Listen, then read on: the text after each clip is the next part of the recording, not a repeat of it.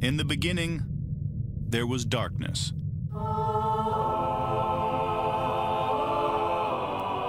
Then, there was Paul Brown. Paul Brown transformed the game. Hello, Paul Brown here. Welcome to the first ever International Browns podcast.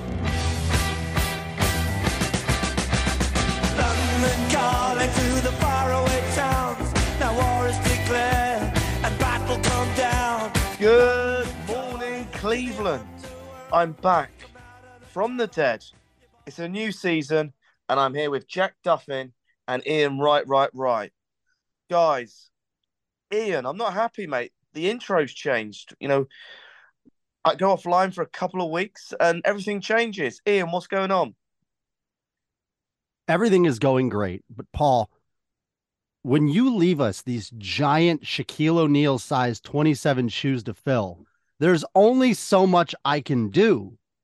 So I have to pay homage to Joe Tate. I have to come up with something. I don't have the bellowing vocals and the tones that you do. Because whenever I try to do a British accent, it just comes out like a drunken Indian guy. That is correct, mate. I would say more of a drunken Bangladesh. Actually, I probably won't say that because I'll probably get cancelled again. But yeah, so um, yeah. Anyway, guys, I've really missed you. Um, the feeling is that free agents really exciting.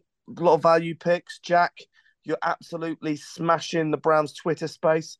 All I see is people resharing you.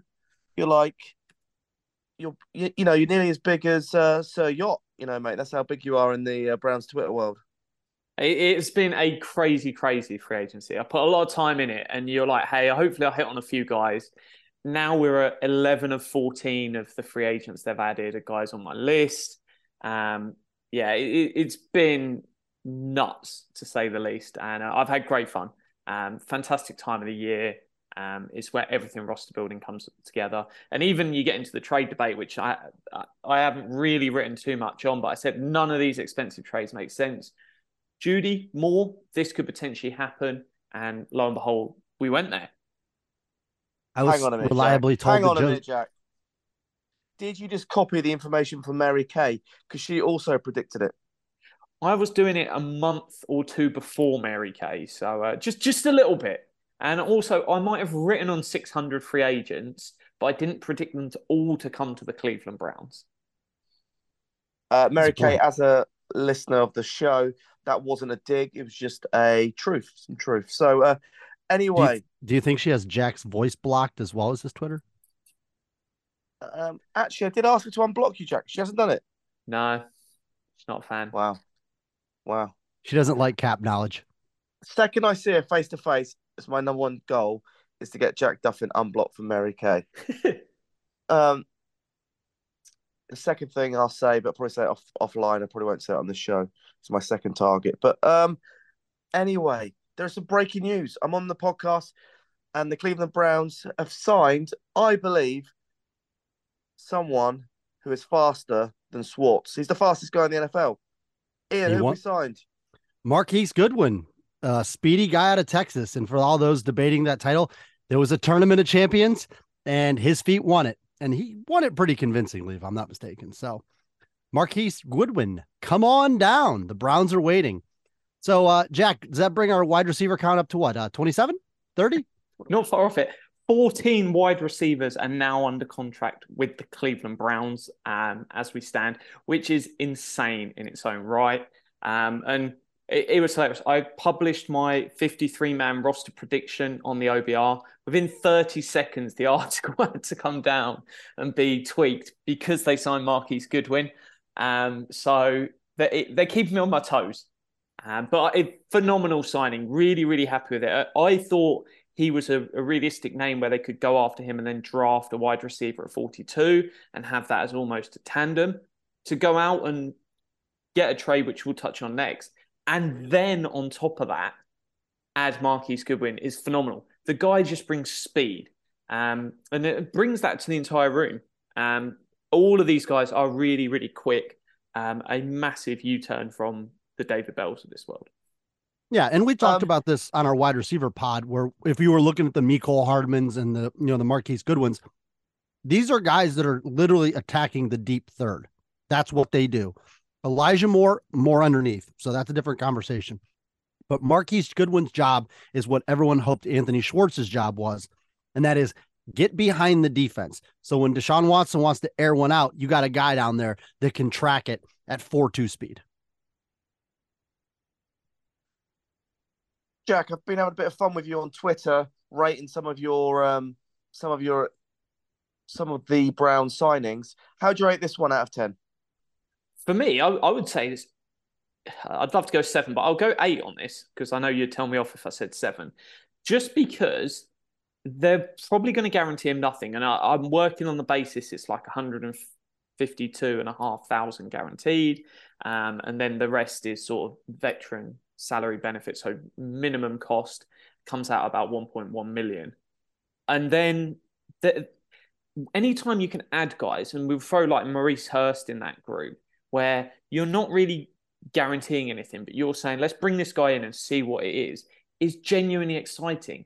I'm looking through the roster and I think there's 58 guys currently on the team signed who are worthy of being on NFL teams. We're not talking like the Westerns, the fringe guys. We're talking guys that have quality and probably at the end of this training camp either going to be on the Browns or on another team.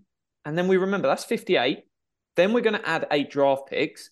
So now we're at 64. Well, there's nine guys on the Browns that we're going to force off and go to another team. And that is different.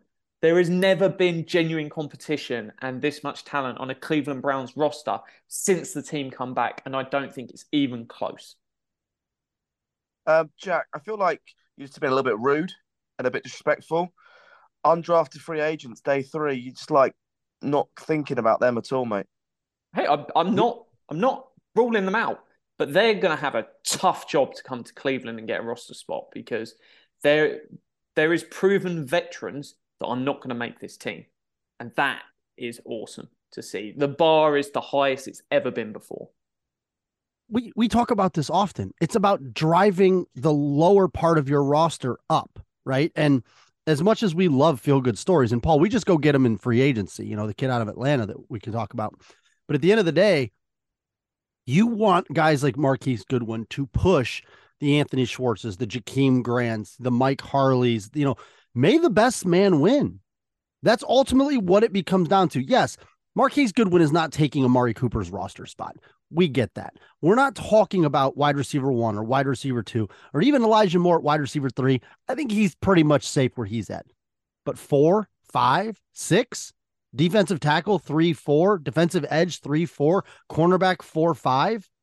These are the positions where if a guy goes out for a play, I want a guy that's going to be able to step in, and the step is a half step down, not I'm falling face first down a flight of stairs trying to have Tavierre Thomas run boundary corner, which shout out Tavierre. We loved you for what you could do, but you playing cornerback was a tough day.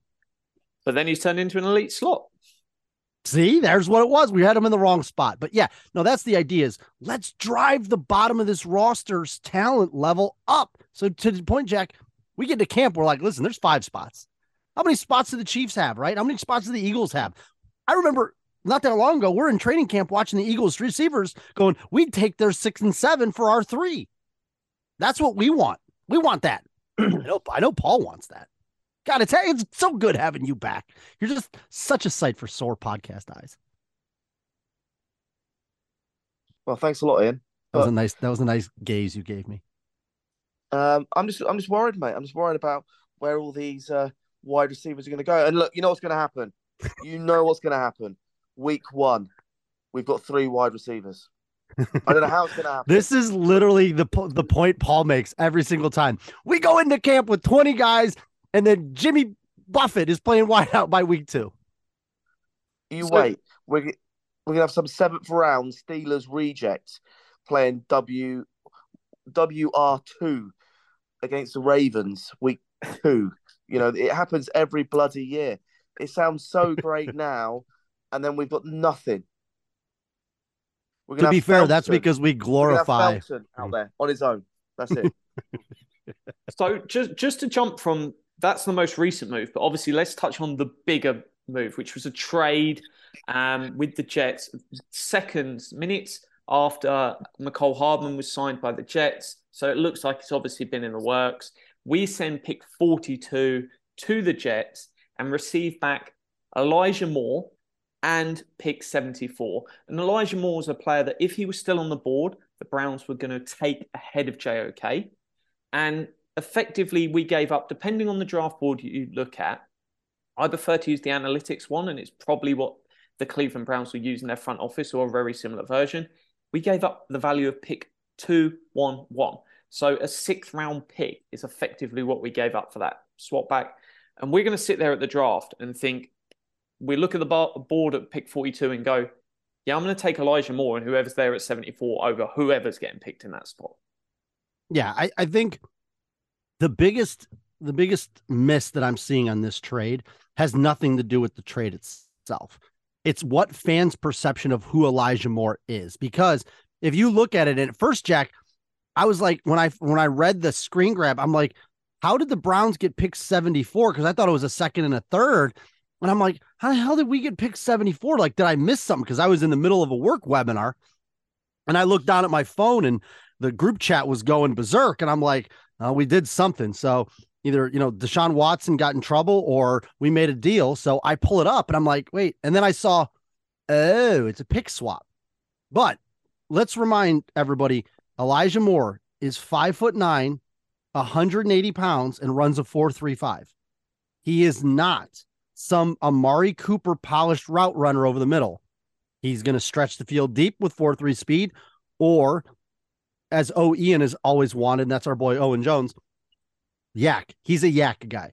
He's a get the ball in his hands quick, short, quick, intermediate routes are going to be underneath the sticks with the hope that he can break a tackle and get outside and then take off, right? You might see him on some sluggos or some doubles just to get him into that, you know, third tier of the defense. But at the end of the day, He's not the polished route runner. And I think that's probably why the Jets are sitting there going, listen, we've got Allen Lazard, we've got Garrett Wilson. Like they have some serious talent at wideout in New York. So I think they looked at it and says, we don't have a problem taking one of our third round picks and bumping it up to a second round pick. And it's one of those rare trades, Jack. I don't think either fan base is unhappy. Yeah, no, and it's Yeah, one so- that. Oh. Yeah, sorry, Jack. Um, I've been, believe it or not, I've been doing my research and asking Jets fans what they say, and they feel that he wasn't the greatest catcher. Um, they also feel he was a bit of trouble, and they wish him all the best going forward. Basically, so um, They were happy Yeah. to get an asset for him. yeah, I, I, do, is everyone going off his draft stock versus how he's been in the NFL? That's my question. I think it's hard to judge him based on in the NFL because he pushed and wanted out last year. And the reason for that is twofold. He did not get on with the offensive coordinator, and the quarterback play was shocking. If you look at his splits with Zach Wilson and then versus everyone else, we're talking Joe Flacco. There's one quarterback in that group that I've never even actually Chris, heard you've of. never heard of Chris Streveler? Yeah. Oh, come on, Jack. This is why you need to what? No, I'm just he's a he came in. You love him. This guy was a bulldozer. Number 15 for the Jets, Chris Streveler, baby. sounds like a fullback. Um, and it's like that group of people, his his, his efficiency's like doubled. Um, it's insane numbers, and so that's kind of you don't know which one you're going to get. Jake Burns compares him a lot and says there's similarities to a Brandin Cooks. Obviously, not quite at that polished level um, where Brandin Cooks already is now. But if that's what you're potentially getting as upside, that is incredibly exciting. Yeah, I think the issue that Moore is going to run into, and I, I don't know, I don't know the offensive coordinator for the Jets, but he's very limited. So you know, I went back and was reading some of the draft talk about him coming out. Right, there's a lot of people that were like, "Oh, he's Antonio Brown and stuff." That's just they're just taking body comp size there. Dane Brugler wrote he has an absence of an intermediate route tree. And we're basically talking about all the mid range, right? Those 10 to 20 yard routes. So if you're the Jets and you have a guy like Zach Wilson who wants to push the ball downfield, Moore probably was looking at as like, what are you guys having me do in this offense? This is not what I do. Get me a bubble screen and put these big ass blockers in front of me and let me go. That's what he did at Ole Miss when he was averaging over 10 catches a game. And if you look, Jack, he'd have 10 catches, 120 yards, and like 75 of them were yak because that's what they were. They were these quick underneath slip screens. And then what happens is the minute the defense checks him on a slip screen, boom, he takes off down the field. That was my best little Chris Berman. Boom. He goes up the field and then you hit him on a deep route, right? So he's a little bit more gimmicky than I think people realize because I think people look at him as like, oh, he's like a fast Amari Cooper. No, he is not. And listen, I'm not saying a good wide receiver coach can't teach him how to how to run a slant or how to run a comeback or a curl or a dig. These are all very possible when you have the talent that Elijah Moore has. But I think that's where the Jets fans were sitting there going, he's not very efficient because in that type of offense for what they wanted to run, I'm not sure his strengths fit what they were trying to do, which is fine because his strengths fit what we want to do. So it all works out for everybody. Yeah, and you're asking him to come in and be a three, and that's a, that's a shift as well because he was effectively, well, depending on if Corey Davis was playing, he was asked to be a bit higher in that uh, pecking order, so that's useful there. But one of the other hidden benefits versus the Moore trade compared to Jeudy, D Hop, and Cooks is the future of Amari Cooper. Because if they had gone for any of those other guys, Amari Cooper was likely gone in a year's time. They'd have had to get out the deal, save the 20 million in 2024 and move off. And instead, they've got wiggle room now. It's not saying they might still go out and potentially do that, but they've now got a nice transition between the top three, and we'll get into the bottom names because that that's where everyone's heads going. But they can keep Cooper for two more years. Then, in if they want to, in June, July time, they could extend DPJ, give him an extra three years. So that's him under contract for four more years. Elijah Moore, they can't touch his contract this year because he's only done two years. You have to do three. And so then next season, they might go, actually, Elijah Moore's been really good. We'll give him the sort of maybe DPJ gets 10 and then Elijah Moore gets 13, 14. If he's shown more, it could be all around the same, though, as well. And then he's tied up for the next four years.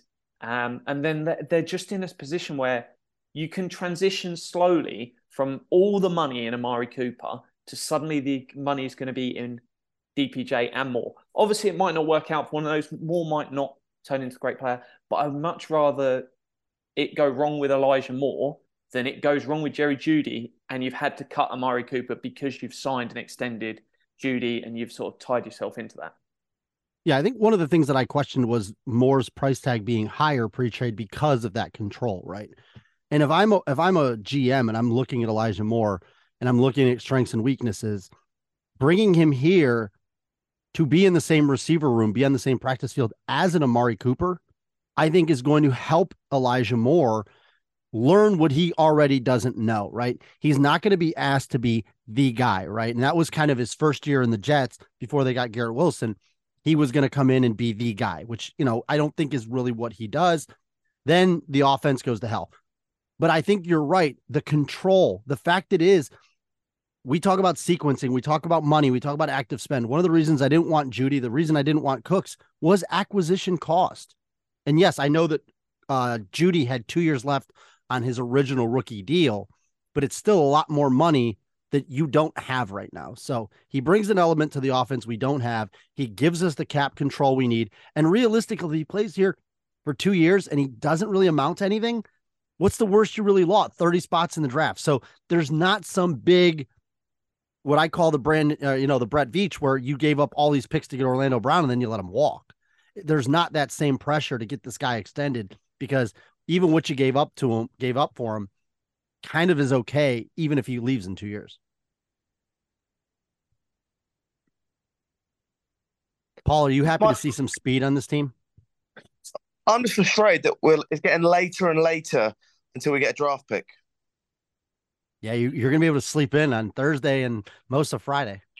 No, but with Deshaun Watson, we, we missed the first round pick, and now it just seems to be going back and back and back. The draft is no fun for the Cleveland Browns this year. It's no longer our Super Bowl. I would say, Jack. I would say the better thing they did was they didn't give up a pick. Because if they'd have given up pick 98 in that deal and kept pick 42, they'd have been the earlier pick, but then suddenly you're losing one more cheap rookie deal that you're getting in. Whereas effectively, all we've heard from the the draft experts that they spent time looking at all this between sort of picks 30 and 60 there's not really much of a drop off um, in terms of what they value in terms of hey you've got like 20 great players at the top then you've got a nice 10 and then you've got about 30 guys that are pretty much the same depending on what you fancy and your flavor that's really promising because when you're picking at 74 there'll probably be one two three of those guys in that top 60 that they really like still on the board so i'm genuinely excited that they're going to get a proper talent still at that spot yeah, I mean, if they go and get, say, that D tackle out of Wisconsin, Keanu Benton, or somebody like that, I'm just picking up a name, you know, Isaiah Foskey, put whoever you want in there. Browns fans are going to look at it and say, "Oh, well, we who's the guy that we could have got at 42 that was a little bit better?" Because you're right, Paul. I think Browns fans have become accustomed to draft day fun. You know, the draft was here, first round. We're usually at the top of the draft because we suck.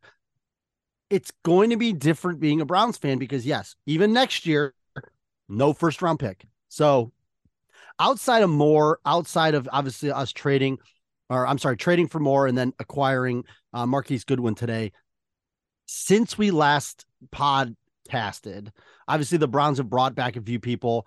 I'm just going to run through a couple of names, Jack, and then we can go ahead and touch a little bit on them. Most of these people are the guys you accurately predicted Jordan Akins, Joshua Dobbs, Mike Ford, Maurice Hurst, Juan Thornhill, Matthew Adams, Trysten Hill. And then any of those guys, who do you want to touch on? Because we talked about, you know, Obo, we talked about Dalvin Tomlinson, and we talked about um, Ethan Pocic. So I'll touch on Akins first, um, because I was very pro in this whole draft cycle of get a proven tight end. Because when Harrison Bryant's money jumped from what would have been 1 million this year to 2.7, because of the proven performance escalator and he's played so much, then I don't want to pay him 2.7 for what we've got. So we've brought in Akins, who is a really good tight end. He's not sort of your tight end one, he's not a superstar or anything. But in terms of the tight end twos in the league, he is going to be up there in the top two or three in the entire league. So really happy they've added him. And they can now move off. So not only have they upgraded the position, they've got cheaper. And then we'll draft someone. So really happy with that. That for me is one of the ones who do you want to touch on next? We'll do a bit of a tag team here. Yeah, in terms of tight ends, I, I think you're right. I think it's about getting complementary pieces because we know Njoku's going to be the feature guy, but at the end of the day, you need another guy that if teams forget about, how many times we're watching a game and we're like, who the heck is this guy?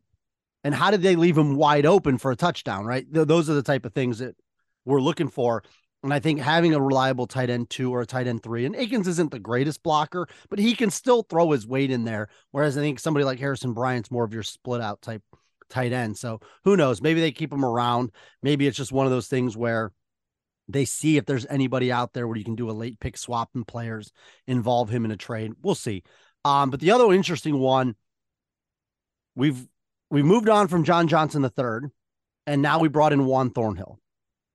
So Thornhill, obviously the guy out of Virginia. It's just not crazy money. Jack, I think the most surprising thing about this was I had seen that his projections were a little higher. Overall, did we get kind of a bargain on Juan Thornhill, or is this just something I'm missing here? I just think it's really good value of what they've got out and gone. they have gone and paid seven million a year. Um, it's two years from the team option for year three. And that is just such a nice value to have. Not only have we moved on from John Johnson and I would say upgraded, we've got cheaper. Uh, and that and that is, hey, I've always said if you can get 90% of the production for cheaper, you do it. When you upgrade and get cheaper, well, that's that's the jackpot. Yeah, I mean, I, I'll be curious to see what he's like in a non-Chiefs defense, right? Because the Chiefs run a different form of a defense. I mean, with Spagnuolo, there's a lot of blitzing that'll be a little bit different. But this is a guy who's, for the most part, been pretty darn healthy most of his career. He plays a ton of snaps, reliable tackler. You know, has been able to get his hands on the ball. We've seen some decent catches in terms of his interception rate. So, yeah, I think the Browns secondary needed stability. And that was the one thing that they were searching for. And the players you got to go out and get it are these people that know how to win. You know, shout out to him bringing his dogs into the signing for the press conference. That's a veteran move right there, playing to your crowd. But they also brought in a guy in the secondary, Mike Ford. And this was a Paul Brown special, the UDFA. Are we thinking slot here? Is this kind of the idea for Ford? What, what's your what's your take on that one? So he's due to be the backup slot, um, effectively replacing Graham. Um, but he's coming in at one and a half million a year with 925,000 of it guaranteed. So he's a lock for the roster. Um, takes us up to five cornerbacks already locked in on the team, which is incredibly um, strong, strong and bold. But for me, the most dramatic shift is this movement where in the past, we've just kind of churned the bottom of the roster, and it's very much that bottom tier of just keep keep trying to find guys, and they can play special teams as well when they're here. And I don't know if that was just a conscious move by the team to go, hey, not only are we going to go get Bubba Ventrone, but we're going to actually add talent here. Um, it might also be the fact that they've gone, no, this is the first year they've genuinely felt they could win a Super Bowl. And that might not have been the case in the last four or five years. And they've gone, look, we're going to take specials really seriously. We're going to have legit quality people on specials. And I think that's going to be interesting because you're going to see a lot less churn of the roster because these guys are on guaranteed salaries. It's not like you're going to bring someone in and move Mike Ford off. Mike Ford's here as a core part of the special teams unit. I don't think you'll see much of him. I think the more interesting one is probably Adams as a, a linebacker because even though it's 189 snaps, he did really well as a linebacker. So there's some promise there. Whereas Ford can do it, but he's only going out there if there's an injury. Do we think this is the transition of roster type? You know, a lot of times when we talked about during that Odell window, where, when you're in more of a win now, you need to plug the holes differently than you did in the past, right? When you're building a roster, you're just trying to get as many draft picks as possible, get so much young talent in here, see what you can develop, starting to develop your core. Well, I think kind of we know now who the core of this team is, both on offense and defense. We talked about the fact that we've got seven guys on offense that are all on 10 plus million dollar contracts. So bringing in guys like Ford, bringing in guys like Akins, you know, these are guys who really kind of upgrade that middle tier of talent. And that's kind of, I think, where we've not been. And I think this is the effect that Deshaun Watson has is when you have a quarterback like him at $46 million, you have to be different with your resources in terms of how you're going to get production out of certain spots. So I'll be curious. I don't know much about him. I know he was a UDFA. I know he spent time in Atlanta with Detroit. So he'll be an interesting guy to watch because, you know, he's that gunner type of role, which you know, obviously we loved about Tavierre Thomas. So are you going to channel your inner Tavi Tavi love to Mr. Ford? We'll see. He's certainly modest. If there's one thing we picked up about Ford, he he's 100% modest. Um, self-proclaimed best gunner in the entire NFL. Um, Listen, and hey, sometimes you got hey, nobody else is going to spike your football. You might as well spike it yourself. Go go out and earn it. Uh, I guess one more name coming back. We don't know the details yet, but Anthony Walker coming back was a really big positive for the team. Um, he was brilliant. Um, it was a small stretch at the start of last season. We're talking two and a half games, I think, because um, mm-hmm. I think it was week three he went down. But he played so well um, that I, it, it would have been a shame if Anthony Walker wouldn't have returned. Yeah, and I think that's one of those ones. Let's set expectations. He still had a very serious injury if he needs to sit out for you know the first few games of the season to make sure that he's 100% you don't want to see him kind of doing that jack conklin where they come back in and they re-injure something else trying to overcompensate. So even if he's not on the field in the same capacity he was last year i still think having him in the locker room you know in the past we used to pay 15 million dollars for that type of leadership and now it seems like we're getting it for a much less price. So yeah, I am very happy to have him back. I think a lot of the guys in the locker room are very happy to have him back. Um, so big, big news there, but not headline making news, right? I think that's one of those ones where you got to be a fan of the team to know. But all right, who else? We got uh we got a couple D linemen. Whatever, really, with the rest of the names, they're they're all solid. Uh, Maurice Hurst is a guy I've always loved, um, but can he stay healthy? Um, any any thing we need to read into with their contracts in terms of guaranteed money? Do Hurst either guy really have a shoe in to stay? Hurst has none, but um, Hill has 300,000, which is certainly telling um, that he, has got a nice shot to make the team, but he's not a lock. Um, so Just a, an interesting thing to note. And it's always about guarantees. Um, we need to wait. Josh Dobbs returning. Apparently, all two millions fully guaranteed. Kellen thanks for being around. Your practice squad at best. Um, so that is a strong sign there. Do we think that was the plan when they let Dobbs go before? I mean, I think happy to have him back. It's a little bit of a weird thing for me. Like, uh, not not be personally, but a little weird to see him release him, bring Mond in, know he's not going to play, kind of. I think if they if Dobbs was under contract for another year, they would have released Mond. But you when you've got that close to an end of the season, you, you keep the guy that's under contract next year. You, if you don't let the free agent go. So I think if Dobbs would have happily said last year of you give me one and a half million guaranteed next year, they could have come to a deal and then they would have released him. But you wouldn't release the guy to then do that. And in all honesty, it's probably helped the Browns. He went and started, was it two games? That's more experience that's now under his belt that wasn't there before. Yeah, absolutely. And, and listen, at the end of the day, when he went to Tennessee, he wasn't Aaron Rodgers, but he also wasn't Malik Willis. So at least you got to see him in some game action. And let's be honest, those were meaningful games. You know, the Titans were fighting for playoff spots and they had to turn to Josh Dobbs. So it, it's great experience for him. Absolutely. But uh, a couple names that were on the Browns that are no longer on the Browns. Our boy Hjalte Froholdt signed with the Cardinals. Taven Bryan to Indy. Jacoby the man Brissett to the Commanders. Greedy going to the Super Bowl runner-up Eagles. Uh, D'Ernest Johnson signed with the Jacksonville Jaguars, which I thought was a pretty interesting signing. And Chase Winovich went on the Cleveland to Houston pipeline. He's down there with the Texans. Any of those guys are you sad to see go? Do you think any of them are going to stick with their new teams and kind of show out a little bit? Or what's your take on some of the former Browns uh, in the departure section?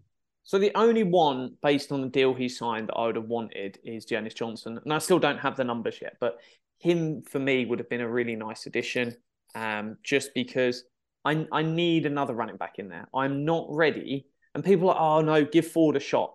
Ford had 14 snaps, eight carries for 12 yards and zero targets last season. I'm not ready for him to potentially be the uh, running back one for the first four weeks of the season. And people say, well, well, you've got Chubb. Well, what if Chubb goes down right at the end of camp? You have to be ready for any eventuality. So for me, I've got to go out and get a veteran, whether it's Jerick McKinnon, Latavius Murray, Justin Jackson. I just need somebody who I can go, I'm happy with this.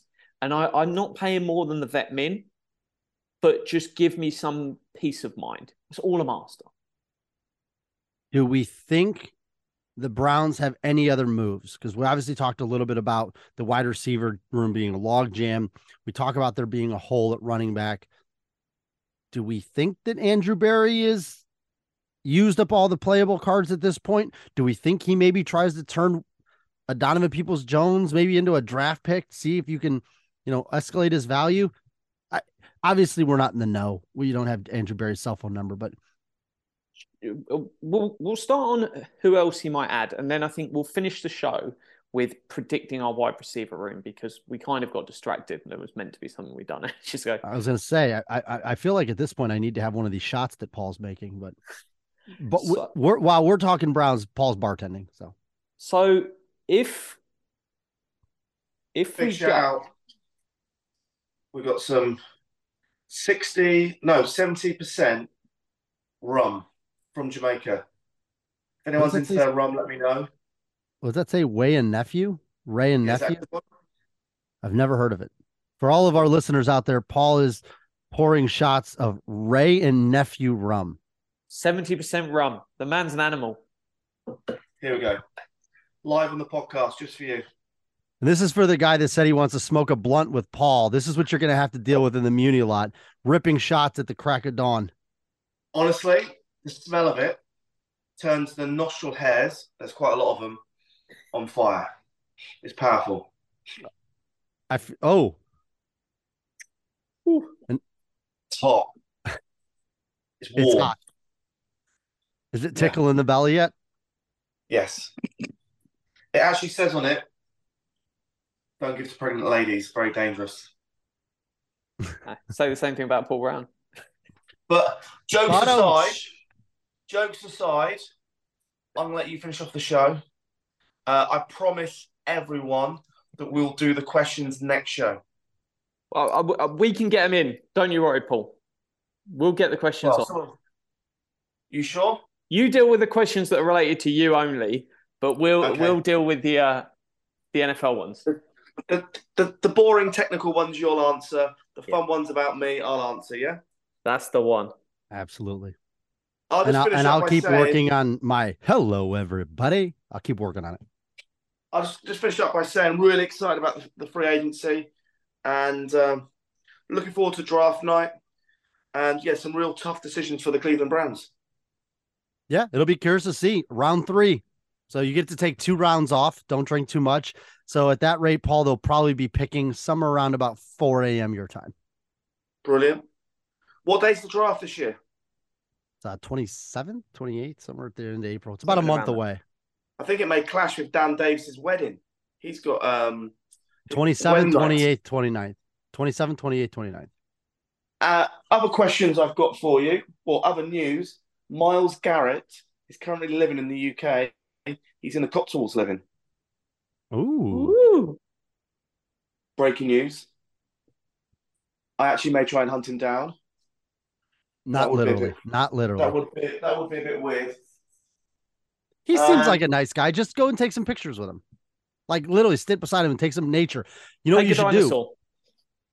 Pick your pick him up and drive down to Cornwall and then have him take some photographs down there at Cornwall. That'd be lovely. Um, Thursday the twenty seventh UK time is at the draft. Yeah, it's the first round though, so the Browns won't be picking. All right, Dan Davis wedding. If you want to keep it a secret, I'm sorry. See, he was he was strategically planning there to have his wedding on the Browns draft night when they didn't have a pick. Smart man. Right, It's like me. I got married on a one o'clock. I got the married on a morning. bye week. Perfect. Yeah, exactly. You go right from the after party to the draft party. Um, very sad news. Zane Gonzalez got cut. So we had Scottish Hammer with the deal, Greg Joseph with the deal, and Paul Zane got cut. So we didn't get the hat trick. Um, I texted saying this morning. Fingers crossed he gets a practice squad or another NFL 32 kicker opportunity. Yeah, I think that injury last year, obviously Carolina, when I think I went out and got what Eddy Piñeiro. So I think he'll definitely have some tryouts. He's going to be busy. I'm sure a lot of teams are really just going to want to know about the physical because that was a pretty serious injury. You know, as a former kicker, my my heart goes out to him on that one because without your leg, you're not much. It's like a quarterback with a bum arm. All right, guys. Just made a grapefruit rum cocktail. All right. Well, hey, these boots weren't made for walking, so enjoy your drink. No worries. And I'll be back on the next podcast, 100% promise.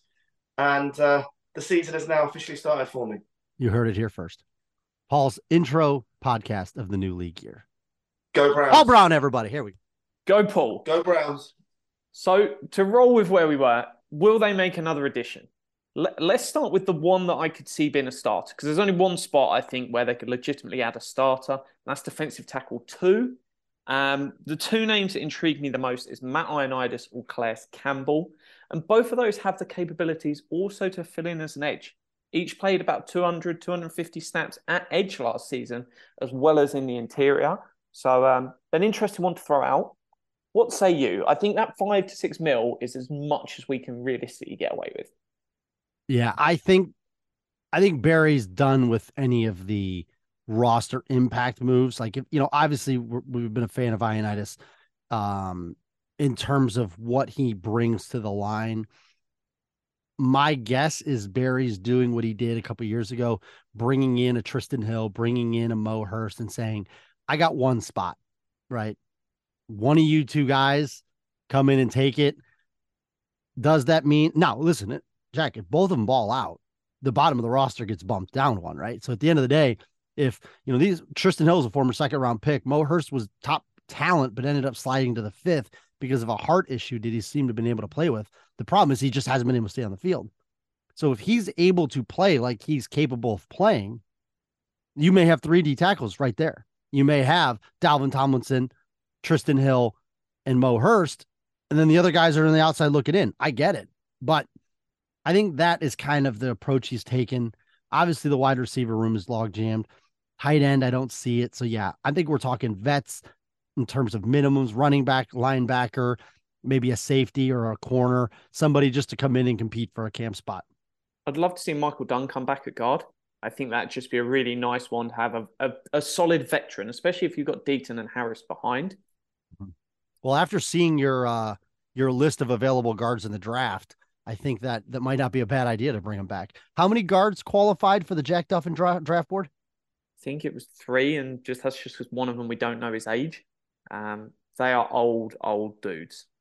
Yeah, and a lot of times with this year, we they were kind of getting into the effects of the COVID year, so I wouldn't be shocked if this may be a year where some of the older guys that are a year older than they normally would have been just because of the college football season being so out of whack. But yeah, I just think at this point, I mean, we're talking about bringing in damn near close to 15. Yeah, I think that's really the other position where you're looking. Rudy Ford was obviously my guys going back to Green Bay. But outside of that, Jack, I think they're just going to say, hey, let the best man win. Bring him in. Let him compete. You know, let them knock the dirt off and see what's going on out there.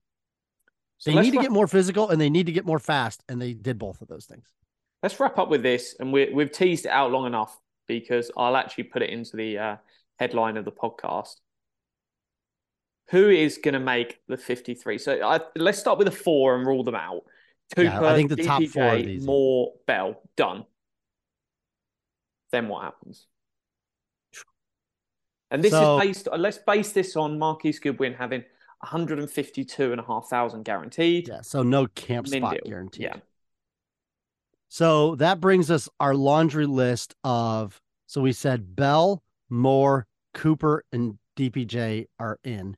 Yeah. So now we have Schwartz, Jakeem Grant, Marquise Goodwin, Mike Harley, who was, by the way, teammates in high school with Elijah Moore, um, and not the Elijah Moore that uh, a prodo- or prominent Browns Twitter person put out there, who that was actually not Elijah Moore shirtless in his picture.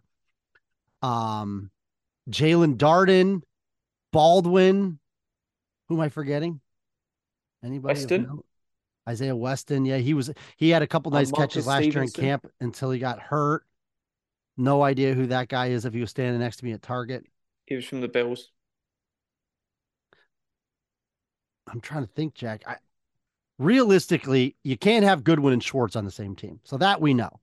So one of those two guys is in, and one of those two guys is out. I Right. think And out in all fairness, like let's not forget, Marquise Goodwin's had some hamstring issues, so it's very likely that one of these guys ends up on IR during the during camp. When you got that many guys, so I'm going to read through the names I pulled them up: Daylen Baldwin, Jaelon Darden, Mike Harley Jr., Anthony Schwartz, Marquez Stevenson, Isaiah Weston, and Mike Woods. Woods is the one I could I forgot about.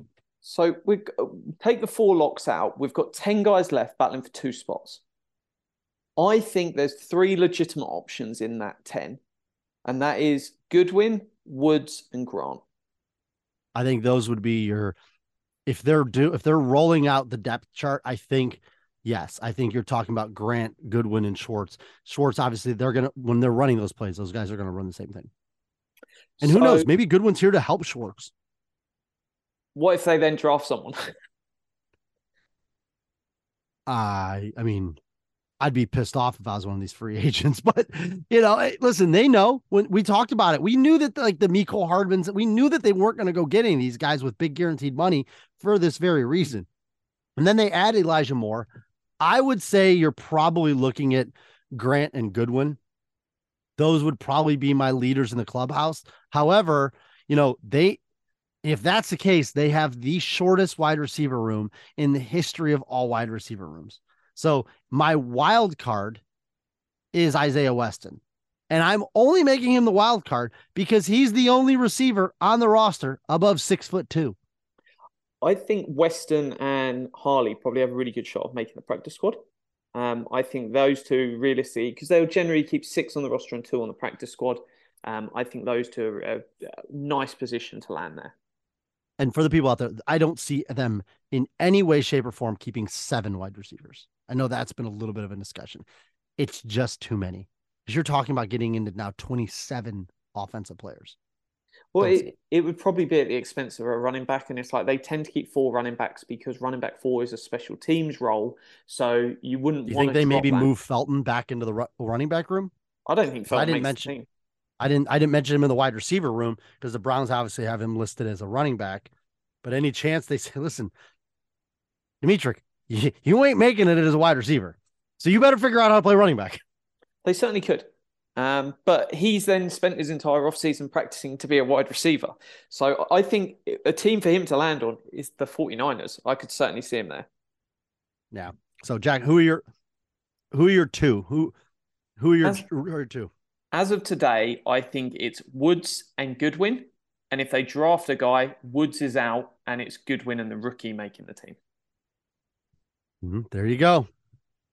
With the heater that Jack's been on, if your book offers those odds, which it likely does not, unless you live in Cleveland, may not be a bad idea to put a couple bucks on it because at some point he'll run dry or he'll run cold. But right now he's on a hot streak. So if he says Woods and Goodwin, betting favorites, you might change the odds, Jack. You may go from like a minus 110 to a minus 120.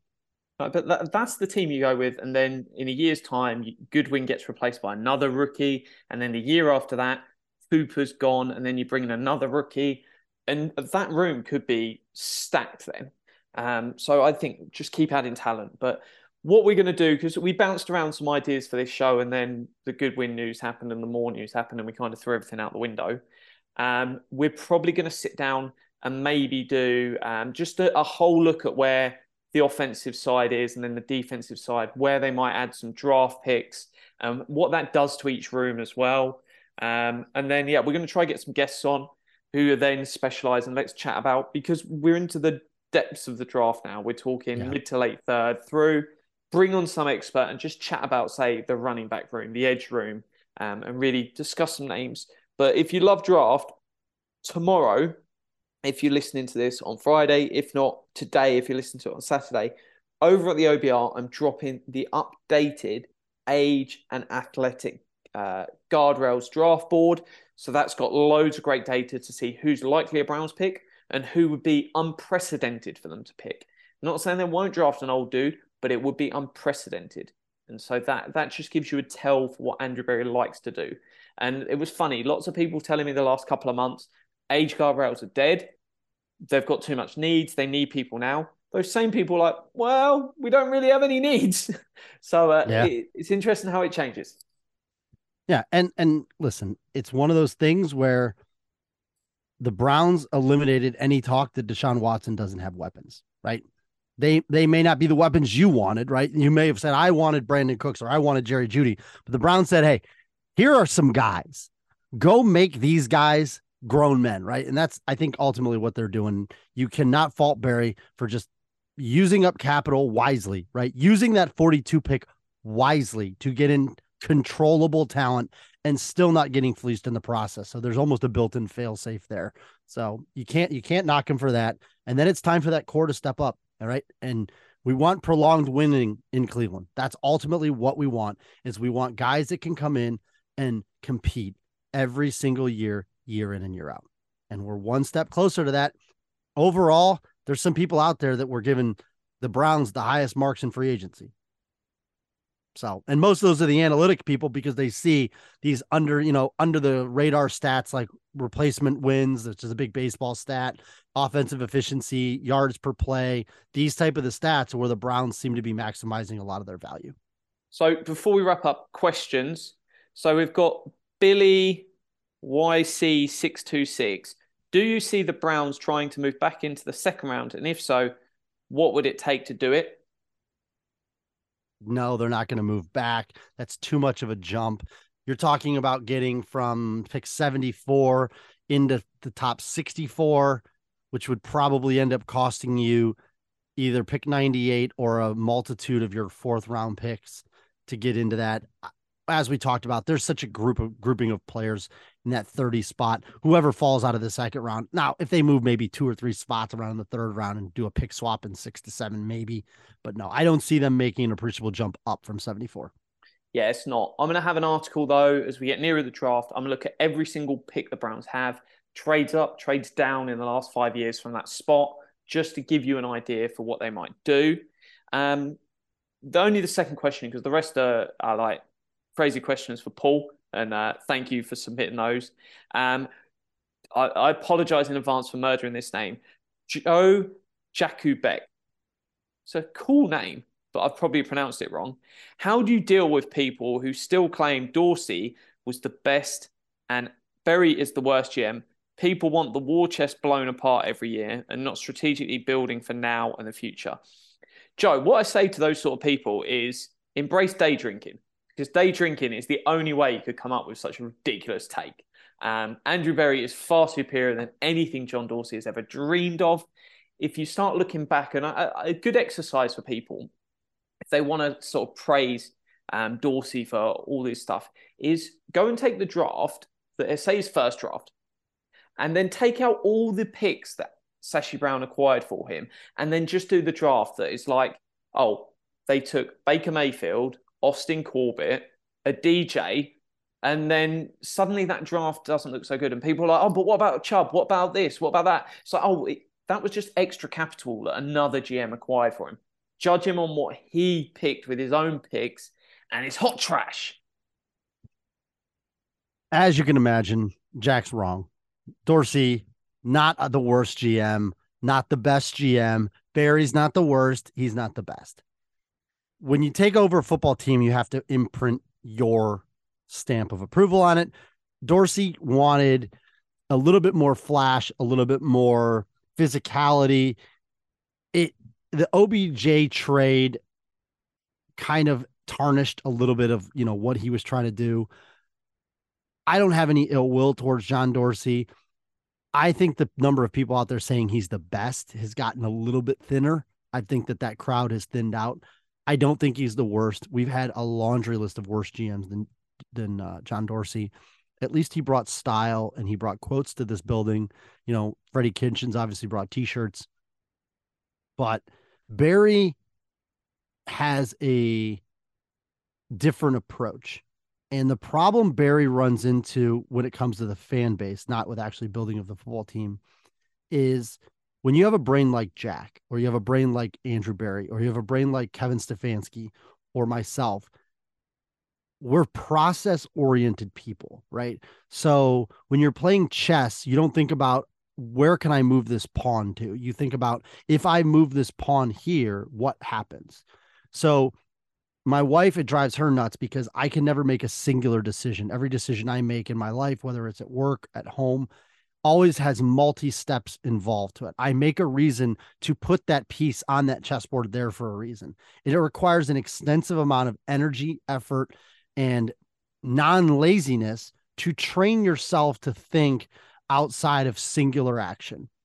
And with Andrew Berry, you're appealing to a fan base who is a lot more muscle, a lot more blue collar, a lot more just grit, right? Grind it out. Just get some maulers. That's why all the fans love the offensive line because they're just mean, tough SOBs. But that's also why the West Coast offenses and all the gimmick plays and all this stuff, they don't like that. They don't want it. They want hard, smash mouth, old school Paul Brown football. And Berry bringing in a modernistic style thinking to being GM where cash and cap and all these different, you know, variable components, right? How many people had ever heard of a veteran uh, offset really? And, you know, we sign in for this, but it only counts as this much towards the cap. It's a different way of thinking. And as data becomes more prominent in the game of football and in the game of baseball or any other sport, you need a GM that can do both what John Dorsey does and that's sit down and look a safety in the face and say, can you play the game of football?